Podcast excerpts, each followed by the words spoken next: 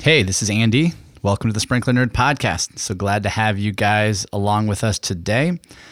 As part of the podcast, uh, my thought was to tie in lessons that I've learned from my own business and, and use that as a platform for some of our discussions. So today, I brought Denny Richards, the customer service manager here at Sprinkler Supply Store onto the podcast. And Denny and I discuss some of the ins and outs of customer service and some of the best practices that we live by.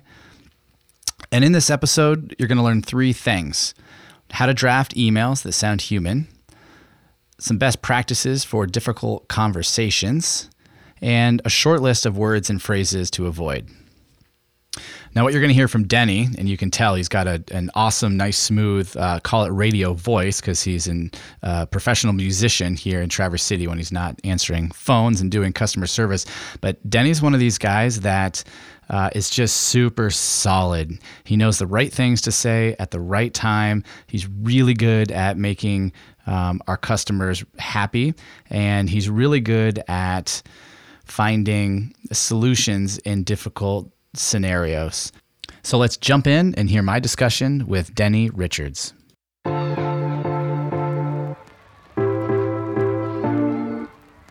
If you are an irrigation professional, old or new, who designs, installs, or maintains high end residential, commercial, or municipal properties, and you want to use technology to improve your business to get a leg up on your competition, even if you're an old school irrigator from the days of hydraulic systems, this show is for you.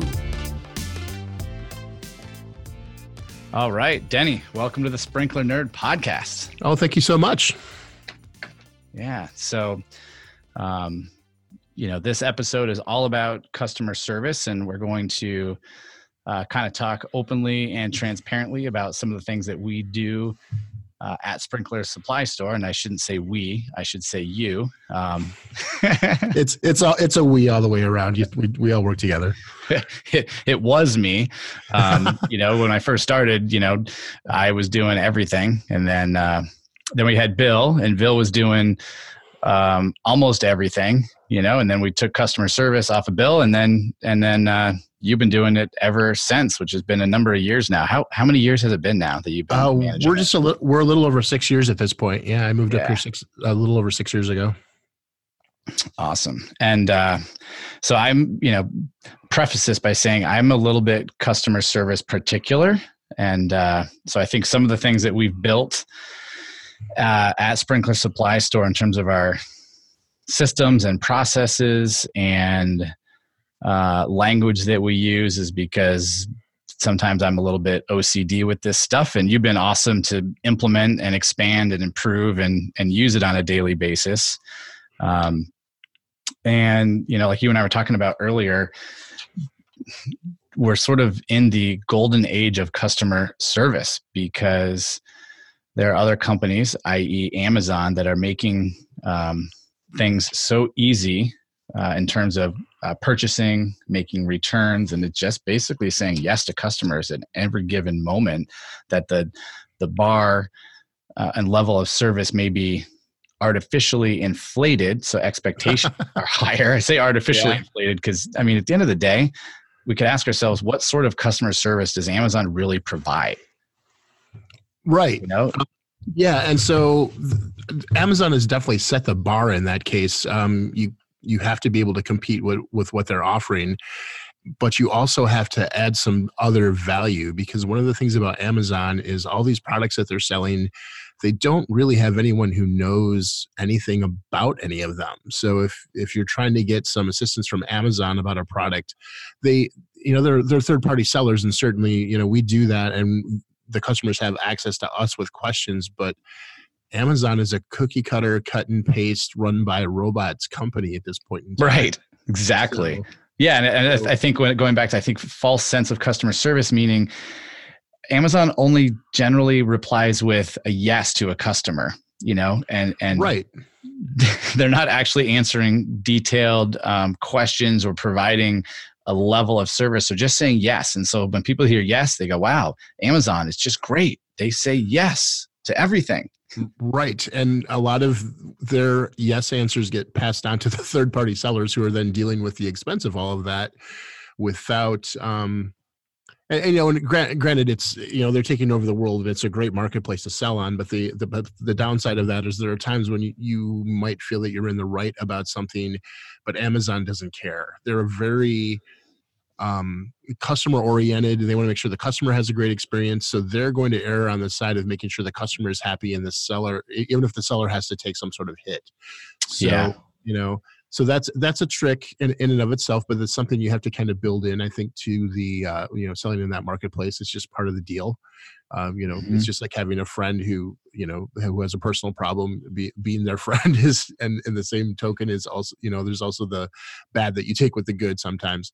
Uh, and it's a great place to sell really. Uh, we we do well there. But um, so what we have to do on top of that is just the customer service side from our side has to be just top notch and on point. And um, when we are dealing with issues with customers, we have to know that it, you really can't push some of this stuff too far because Amazon's just going to uh, uh, judge in favor of the customer anyway, even if we may be, um, you know, morally correct. We're not Amazon correct in the yeah, eyes. yeah. You know what I mean? Yeah. So we, so I think at that point when you know that, you you just have to deal with the customers positively up front because all you're doing by trying to fight and get a, away with something that you're ultimately going to lose is you're just ultimately going to lose the customer. Uh, so we have to just upfront know, okay, I'm not going to fight this because we know that there's no way to win this fight. So we're going to do our best to compromise or um, or just make the customer happy because we know that that way they'll come back. Right, right. And so, you know, when we, you and I are talking here today, we're going to be using e-commerce um, and Amazon and our web store, sprinklersupplystore.com. We're going to, you know, use sprinkler parts as examples. But what I'd like to make sure for those that are listening is that a lot of the things that we're going to talk about, and the reason that I wanted to have this conversation is because these same principles and some of the things we're going to talk about can be applied essentially to any business. So when you just said you, we need to find a way to compromise with the customer, if you are a residential or commercial irrigation contractor and you have an upset customer, the same principles apply to any customer service business. Just happens to be that we are in the e-commerce, you know, side of things. So let's um let's get into I want we set up internally kind of our own what we call email uh, rules and response flows. And this is something that, you know, now that you're trained, you don't reference it um, often, but it's something that we had built so that um, when assistant customer service associates were answering the phone and, and writing email, that they could essentially apply our same principles in their workflow. Um, and it's something that we have as a living document over time. So when we um, have a solution that we've um, presented to a customer, it's worked well, we can take that feedback and put it in our own working document. Uh, or if we've made a purchase from another company and we, you know, maybe receive a, a customer service email that's awesome or that really sucks, we want to make a note and say, why did this response, why was it terrible? Or why was this one great? And then put it in our document. Right.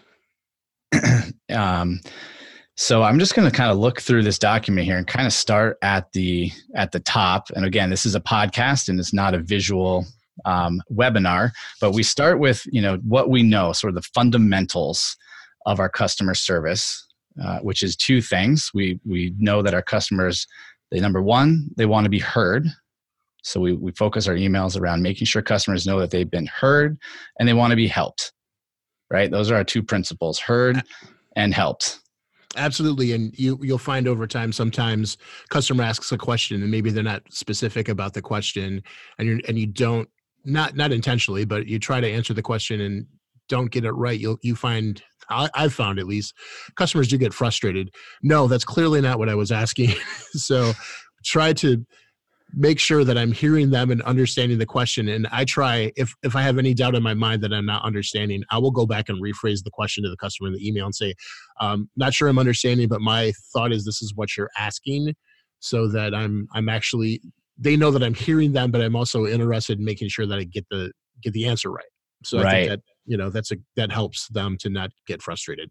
Right, and I've got a couple notes that we've listed here under you know heard and helped is that even if we don't have the exact answer what the customer wants is to be heard and helped. So if we can ref, um, reference them to somewhere else but at least responding knowing that we've heard their question is the most important. And then i also have a note here that you know essentially says that a friendly response without a quote unquote answer is better than a poor response with the right answer. So what you know, can we talk about that for a second? What what do we mean by that? Well, I think it's um one of those things like we'll have a customer call and maybe they're having a problem with the product and they need to troubleshoot it and it may be a question I, I don't know um, I could just say, yeah, sorry, I don't know anything about that and get off the phone and move on to the next customer. But what I try to do, if nothing else, is I may say, hold on for a second, let me see if I can find an answer to that. Uh, Hunter's a good um, example of that. They have some troubleshooting guides right on their website for some of their products. So sometimes I'll take a minute and go through and see if I can find it there. Um, or I or I may know. Um, but if I don't, I at least will give them the tech support number for Hunter, so they're at least leaving off of the phone with some sort of answer. The other thing I might do, depending on what it is, is say, I don't know the answer right now, but I can certainly try to find out for you. And uh, then just take their number and, you know, uh, obviously ask you or, um, if, you know, maybe ask our warehouse or whoever may ha- have the answer and then get back with them. And that is um, that has more value than just saying no. And it may be something that you'll never make a sale off of, but at least you've left the customer with what I like to call the warm fuzzy. They yeah yeah, and I you know what I mean. Yeah, we there was I had a, there was a recent example, uh, not to get into the details, but I was looking to buy something, you know, right here locally in Traverse City. Called them up, and and it was something that I know that they had or could do. So let's just put it that way. So I, I knew they had it or could do it. It was just mostly looking for maybe like a price and the the gal who answered the phone said, "No, I'm sorry, uh, we don't do that." immediately right. actually she said it to my wife so i said all right we gotta we gotta um, i'm gonna call this time and i'm gonna phrase it differently and i think it took us like three calls before they were willing to kind of do something out of the ordinary to help us and they didn't have to take three calls they could have just right. done it the first time well right I, I, can i'm a musician and i submitted to this um, concert series last summer uh, and we weren't chosen and the response to that was we regret to inform you like my uncle had died or something right. i'm thinking i'm like hey it's just a concert series you said no just say hey thank you so much for submitting we'll uh, consider you for next year or, or please submit next year. Uh, you know I, it's just one of those things like you get, you just have to try to be friendly no matter what. You want right. yeah and that kind of leads in so as we kind of continue down our list like that's a perfect segue into it, the thought of it's not what we say but how we say it that matters. So when you just said i regret we regret to inform you there are five ways to say the same thing without using those words you know? So yes. they were going to deliver the bad news of you didn't make it but they had 10 different ways to say it and that's what they chose. Right. Yeah um, so we've got a list of words that we try not to use and uh, why don't you start us off denny with with this list yeah so uh, you know one of the things i just said is we don't really say try to say no. It's sometimes it's completely unavoidable but uh, i think that on the other hand you can just try to do it more positively. Um, sometimes if if we don't carry the exact thing that a customer is looking for i, I will say here is here's an alternative for you uh, and then uh, it's it's it's hard to rephrase these things sometimes without typing them out and, and reading them but I, so i would try to list an alternative or um, make another suggestion as opposed to just flat out saying no uh, mm-hmm. or, or i might say you know we don't have this item, but this might be an alternative for you. Or yeah, I just try to again like try to leave the customer with something that they're taking away, if, even if we're telling them no, at least some some sort of value in in our response. Right, right. So some of these some of these words that are on our um, let's not use list or or phrases we stay away from. That's what we call it. Words and phrases we stay away from. I'm just going to read them off here for for everyone. No, but but is an interesting one and i think if you pay attention to that word it can come across as uh, controversial but uh, can't uh, hello so this one's interesting to me because typically in our day-to-day world if you see someone on the street that's new or or a, and you come across an old friend, you really won't say hello, Andy. You'll say, right. "Hi, Andy. Hey, Andy," uh, etc if you say hello, Andy, you're usually uh, paraphrasing the old um, Seinfeld. Hello, Jerry. Yeah, hello, yeah. So it's funny that we yeah. would think to use that in email. So we've chosen not to use uh, right. hello and to use hi instead. And then this one is really, um, I think, powerful. The the word uh, "I'm sorry," and I, I think that you know we you particularly do a great job of not using those two words when something has gone wrong let's say a shipment took longer than it was supposed to you know our alternative would be our apologies and particularly yeah. not my apologies because it's not you as in you denny the person responding to the email right they can be maybe right. Upset or annoyed at ups or at fedex or the postal service or maybe even our warehouse or etc so switching I'm sorry over to our apologies, I think is a much more professional stance. I, I agree totally. It's one of my pet peeves to say I'm sorry because I, I think of that as like I'm a sorry excuse. That's the term I always think of. yeah. A sorry excuse for a person, you know. So right, I, I, just that's a personal one for me. Right. No, and we hear it all the time. I'm so sorry. You can say, right. well, my my sincerest apologies or our our apologies, sir. And I and I agree 100. percent One of the things that I think has made things run more smoothly is when I finally realized, like, uh, I think one of the things we say is you, you can make all the, the excuses in the world and it doesn't really matter. But I also see the value in apologizing if if we've made an error. Mm-hmm. So difference there between making a bunch of excuses and actually just saying, "Oh, I'm very sorry that that happened." I think customers want to hear that.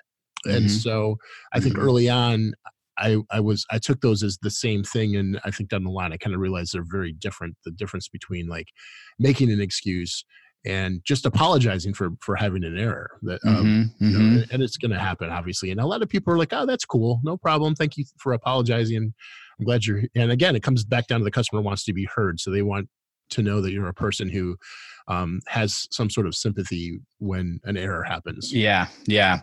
Uh, the next two on the list are similar. The words me and I. We replace both of those for we and our because as a company, um, a company is made up of a group of individuals. And so, you know, responding a, with a me or an I um, is not as effective as, as re- re- replying with a we or our you know here's our policy if we are going to say mm-hmm. something like that or you know not me or i I use we when I'm referring to the company. The only time I ever use I is if I'm personally say I may say, I'll I'll check in with it on this right now for you. I will I will take care of this because I'm personally as, as part of the company taking care of this. I use we in regards to the the company itself. So unless I'm personally doing something for the customer, um, I usually use that. In that case, I'll say I or I will check on this right away. Um, and, mm-hmm. But other than that, it's always we. Mm-hmm. Yeah. And uh, moving on to the next one. This is a great one because it it always rubs me wrong when I receive an email with this as the beginning per your request. It, and it, it sounds like um, I'm getting a letter from an attorney or something. Right. Yeah. It, yeah. This is not a uh, we're not a legal firm, so I, I just think um, it, it, it probably in the grand scheme of things that people are used to seeing that, but it it does. It's just too impersonal. I think. Yeah. So we have um, on our cheat sheet here, we've got uh, instead of saying per your request, we might say something like, "Hi Sam, here is the information that you asked for." That is much more of a uh, right. softer words, and it's how we might communicate with each other in the real world, not just through a digital email.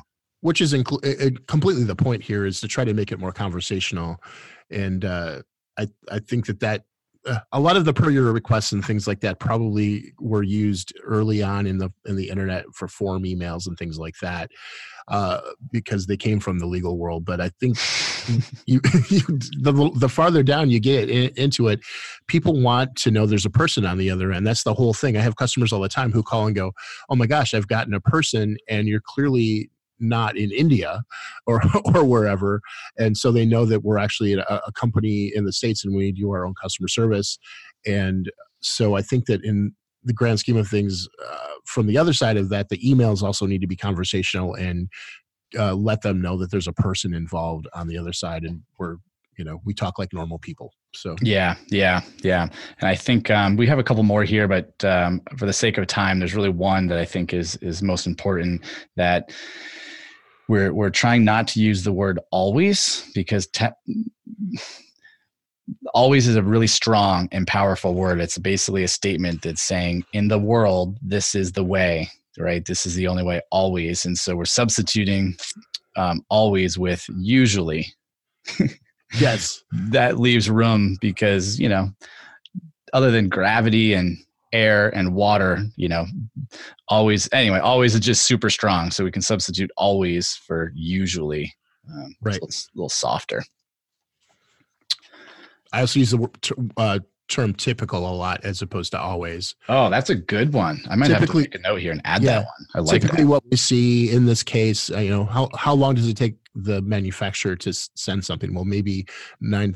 999 times out of a thousand it's within a week but there's one time that they that that doesn't happen typically what we see is a seven day turnaround for that item mm-hmm. yeah you know, perfect so That's good. or something like that i use typically yeah. a lot of always yeah. Well, now that we're, you know, let's let's uh, segue into a couple real world customer service. Um, don't want to use the word issue. Let's just uh, customer service um, requests that have come across your desk recently that aren't as black and and white. Like when am I going to get my shipment? So you know, I know we've got one sort of pre canned up that we can discuss together. Sure, yeah, and I try sometimes just for this because a lot of these things don't happen real often, and you know, sometimes you have better uh, thoughts on how to resolve things. So if, if I'm not certain or it's something that doesn't come up real often, sometimes just to make sure that our policy is straight, I'll just go, "Hey, Andy, I just want to run this by you. This is what I'm thinking. Is are you on the same page with me?" And so we had a couple of them just recently. One of them, the the real obvious one, is we had a customer who messaged us. He had purchased some valves from us back a year ago in October and messaged us just a couple of weeks ago and he was finally getting around to installing them and found out that uh, some of them had broken in transit and so the question was is hey can i get replacement valves and our typical policy again there's that we're typical our typical policy is uh, 90 days uh, to get back with us if there are any problems with the order and in this case we were nearly a, a year out and so um, you know, I looked at the pictures that he sent and said, you know, they clearly look like they were broken in transit. They don't look like they've been used. I feel like we should just send him the valves. Mm-hmm. And so, and then I brought it to you, and uh, you know, we, and we were in agreement. So that that was good that that worked out that way. And but what I did end up doing is I sent the customer a message and just said, uh, "This is beyond our normal policy. I think it's good to let customers know that without being forceful about it. Just just no, no, because if we don't, if they if if we don't let them know that it's beyond the policy and that we're making an exception, we do have an opportunity you know, if we are being the good guys, we don't have to tell them, hey, we're being so nice to you right now, but we're reminding them, here's the policy. So in their mind, they can go, man, these guys are going above and beyond. So we kind of wanted to softly know that we're going above and beyond. Right. And so uh, that's, that's exactly what I, I told him. And I also said what I had just stated, what, that it was pretty clear that they were broken in transit, looked, seemed pretty obvious. And it obviously didn't look like he had used them. And so uh, we'd be happy to take them back. I did send him a label to cover the shipping. Uh, I had thought about trying to make a a deal there because there's another like compromise thing. Do we compromise? It's been a year. Maybe he covers the shipping.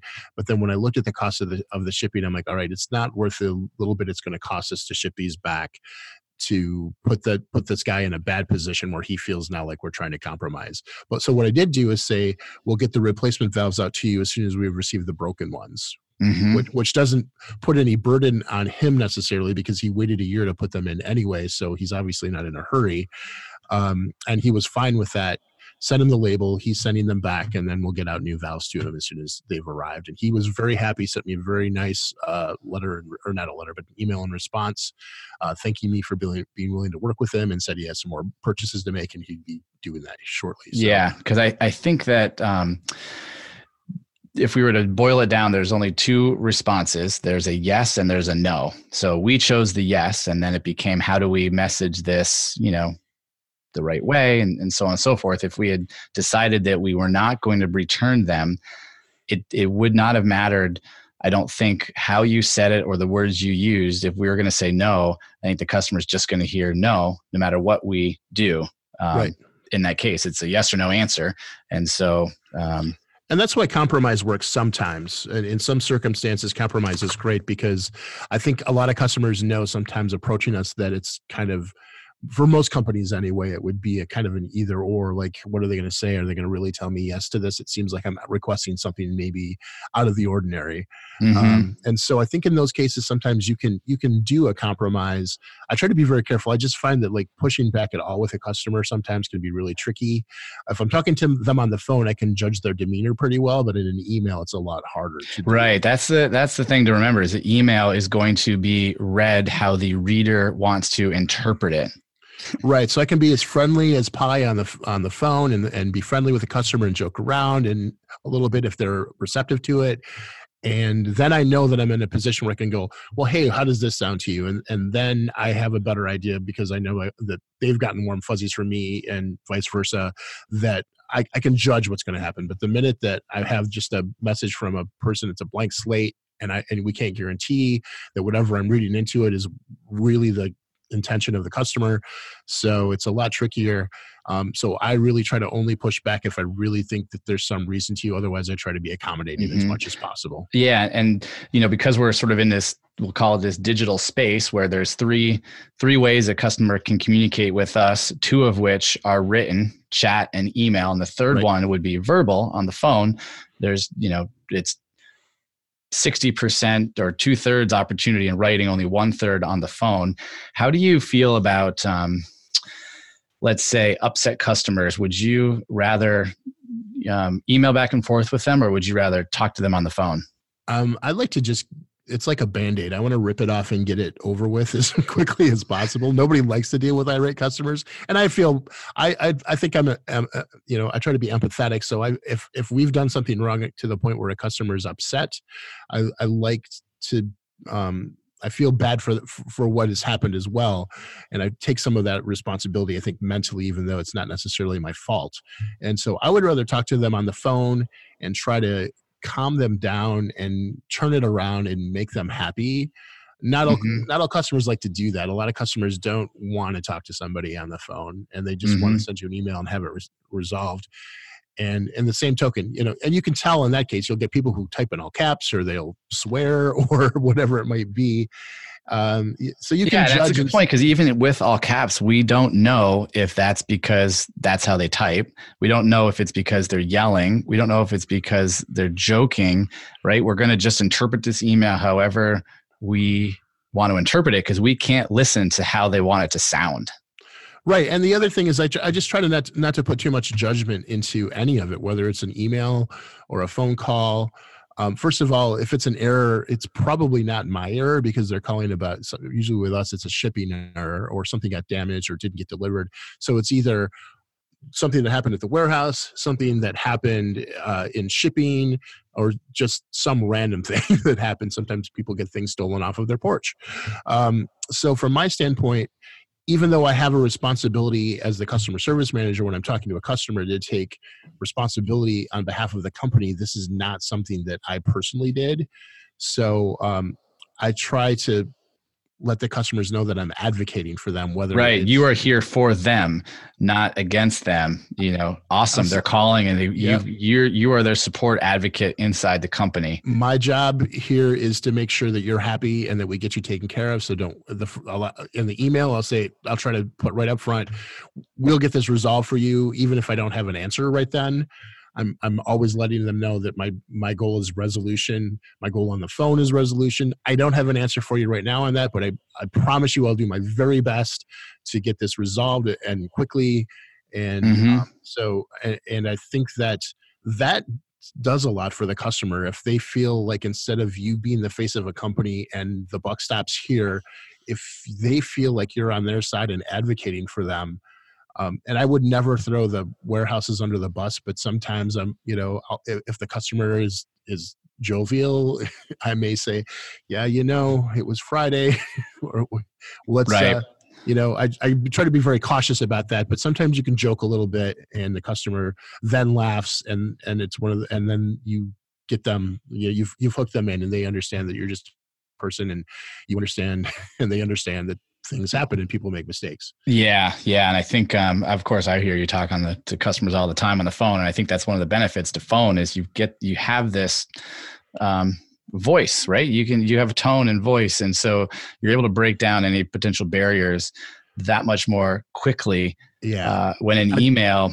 you know, it's tough. It really is tough, and I, I think. Um, you know, that's part of the reason that we drafted up this guide is so that when we send emails, um, you know, we have it as a training tool, but um, that we stick to sort of a certain uh, best practices yeah. that we've developed. Um, and it's trickier. And I think that trying to attempt humor on email is a lot harder than it is over the phone.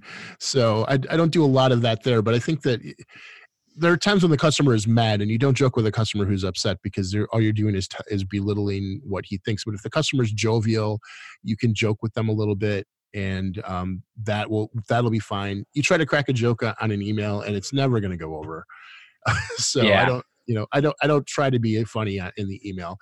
Uh, yeah. Uh, so. Well, we could. Um, what I the kind of the last topic that I want to talk about is, is email because um, it's uh, how we communicate. Even if it's not the right tool or the best tool, it is a tool that we all use all the time. Even if you sure. are a design engineer working with a client or you're an irrigation contractor, you know, communicating with with a homeowner.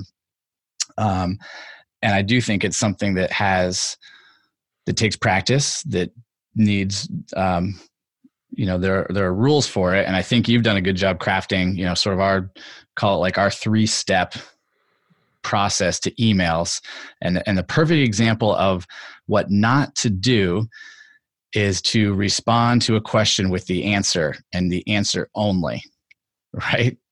Right. Does this uh, product go with this product? If we simply replied yes, the customer got what they want, the answer, but they didn't actually, we, we didn't, you know, provide any human value. We just gave them the answer and they're like, oh, who are these guys? They just responded with yes. So talk to talk to us about you know the, some email best practices. Well, we try to just elaborate a little bit. I think that um, one of the rules that, that you have given, which I think is good, is um, more than one sentence of actual response. So we always do an introductory. Um, thanks for getting in touch. Thanks for sending that over. Um, whatever it might be, we try to like um, do some sort of thank you at the beginning. Whether whether they've just placed an order, thank you for placing the order or thank you for sending us an email or, or if they've sent pictures over i'll say hey that's great. Thank you for sending the photos. That's very helpful. Uh, so they already feel like um, you know we're being friendly. We're shaking their hand at the beginning of the email. And mm-hmm. then the second line for response is um, when, when you're actually typing that the response to the message um, you're doing more than just giving a short answer. There's, there's at least a couple of um, lines of text so it doesn't seem short and curt like they like your their time your time is too valuable to give them the extra couple of yeah seconds. exactly i think that's what i meant to say so if we don't right. respond with enough it's almost as if their question was a burden on us and we didn't have time to send a cordial to send something nice and say something nice if I do nothing else, I just say, please don't hesitate to get in touch if there's anything else that I can do for you. And I know it, that's a little right. bit stock, but if I have no nothing else that I can think of to type in a message, I at least like open it up so I, I can say, if you don't understand what I'm saying or if you have any other questions, please please understand that we're receptive to getting follow up messages because otherwise, I think a short message, whether you mean to or not, just communicates. Don't have time for you, but here's your answer. Right. Right. And what we and and that, you know, can often be the case with large corporate companies. You know, they may not actually have time. So they may be responding with short, quick answers. Um, and you, you find like um, in, in the down part of the season, it's not so hard to do that. In the summertime, when we're getting multiple calls and the phone's ringing three times, it can be really um, tempting to just give someone a short answer and that's so one of the things that i try to do with every single email that i craft is sometimes especially if it's more complicated is i type the answer first and mm, then i hmm, go interesting back so so I, what when you say you type the answer first um, talk to us more about that what does that mean so I, I know I, I know I have to type some sort of greeting and I have to do some sort of closing and I want to make sure that the um, everything is phrased properly. Mm-hmm. But sometimes, in order to really do that, what I will do is type out the answer first, and it may be short and curt and something that you wouldn't send to a customer. But okay. now I have, but now I have the answer down, and then from there I can go back to my creative part of my brain and not my the technical part of my brain, and uh, go through and make it nice and pretty and warm and fuzzy, so that when the customer reads it, got it. And the other thing I'm doing is editing myself to make sure because uh, you know I'm answering tons of emails every single day, especially in the summertime, and um, it's really easy to just have like a, a pen answer that you whip out every single time but that gives me the opportunity to go back and edit myself and go okay am i phrasing this properly? If i read this myself how would i feel about this? And right. so and, and i turn around i'll use the word but and i'll use the word no and i'll use all those words that we don't use and then go back and go okay i've gotten the answer down. Now what my creative brain how do i phrase this better so it, it sounds uh, sounds like i'm like i I'm you know actually trying to help the customer and care about them uh, and am listening to them and want to retain them as a customer. so, yeah, yeah, and it's not a form um, email that was spit out by some automated ticket system. That there's a real a real dude back here, and right. you know, in the world of um, in the digital world, you know, where you know AI is coming and definitely computers can replace people. You know, we're at least I'm a believer that um, you know, I didn't coin this phrase, George Bryant coined it, but uh, relationships beat algorithms. And so if we're working with our customers, we have, they have to know that it's person right here. So we got to make this email really sound like a person sent it because so often we could automate all this stuff and we've lost the human. Well, and we do automate some of them, and we still try to make them conversational and friendly and sound like it came from a real person. And uh, I I've seen just over the course of time, the longer I've worked here and the more that I've gotten used to judging customers, and the better that we've gotten about uh, just buttoning up all of these processes, that we rarely have angry customers anymore. Or if they're angry when when they approach us, they're not angry by the time we're done. Mm-hmm. Awesome. Well, this has been good. We could talk uh, for hours and hours about customer service because there's so many different dimensions to it, and you know, of course, we could talk about Amazon forever. But you know, I appreciate you, you know, diving in and being transparent with uh, the way you process uh, customer service inquiries and some of the rules that that you've built over time. And um, it's been good. Thanks, Denny. Well, well, thanks so much. We'll have to. Uh, have you on again and, and keep updating uh, this customer service sort of um, episode flow. Be fun. I would love to. That would be great. And let's let's definitely do that. Awesome. Thanks for coming on, Denny. We'll Thanks, talk Andy. to you soon. Yep. All right, guys. That is going to wrap up this episode of the Sprinkler Nerd podcast. Hopefully, you guys have enjoyed this episode with Denny Richards, and maybe you're able to implement some of the tricks and customer service tips that we uh, discussed today. If you have any other questions or want to chat more, you can visit sprinklernerd.com or you can find all of our social media links. Um, also, we'd love to hear your feedback. Best way to give us feedback is to leave a review on iTunes. This is still a young podcast, and we will read every review that you have for us and respond personally. So I think that's it, guys. Thanks so much for joining us today. And until the next episode, happy sprinkling, and we'll talk to you soon.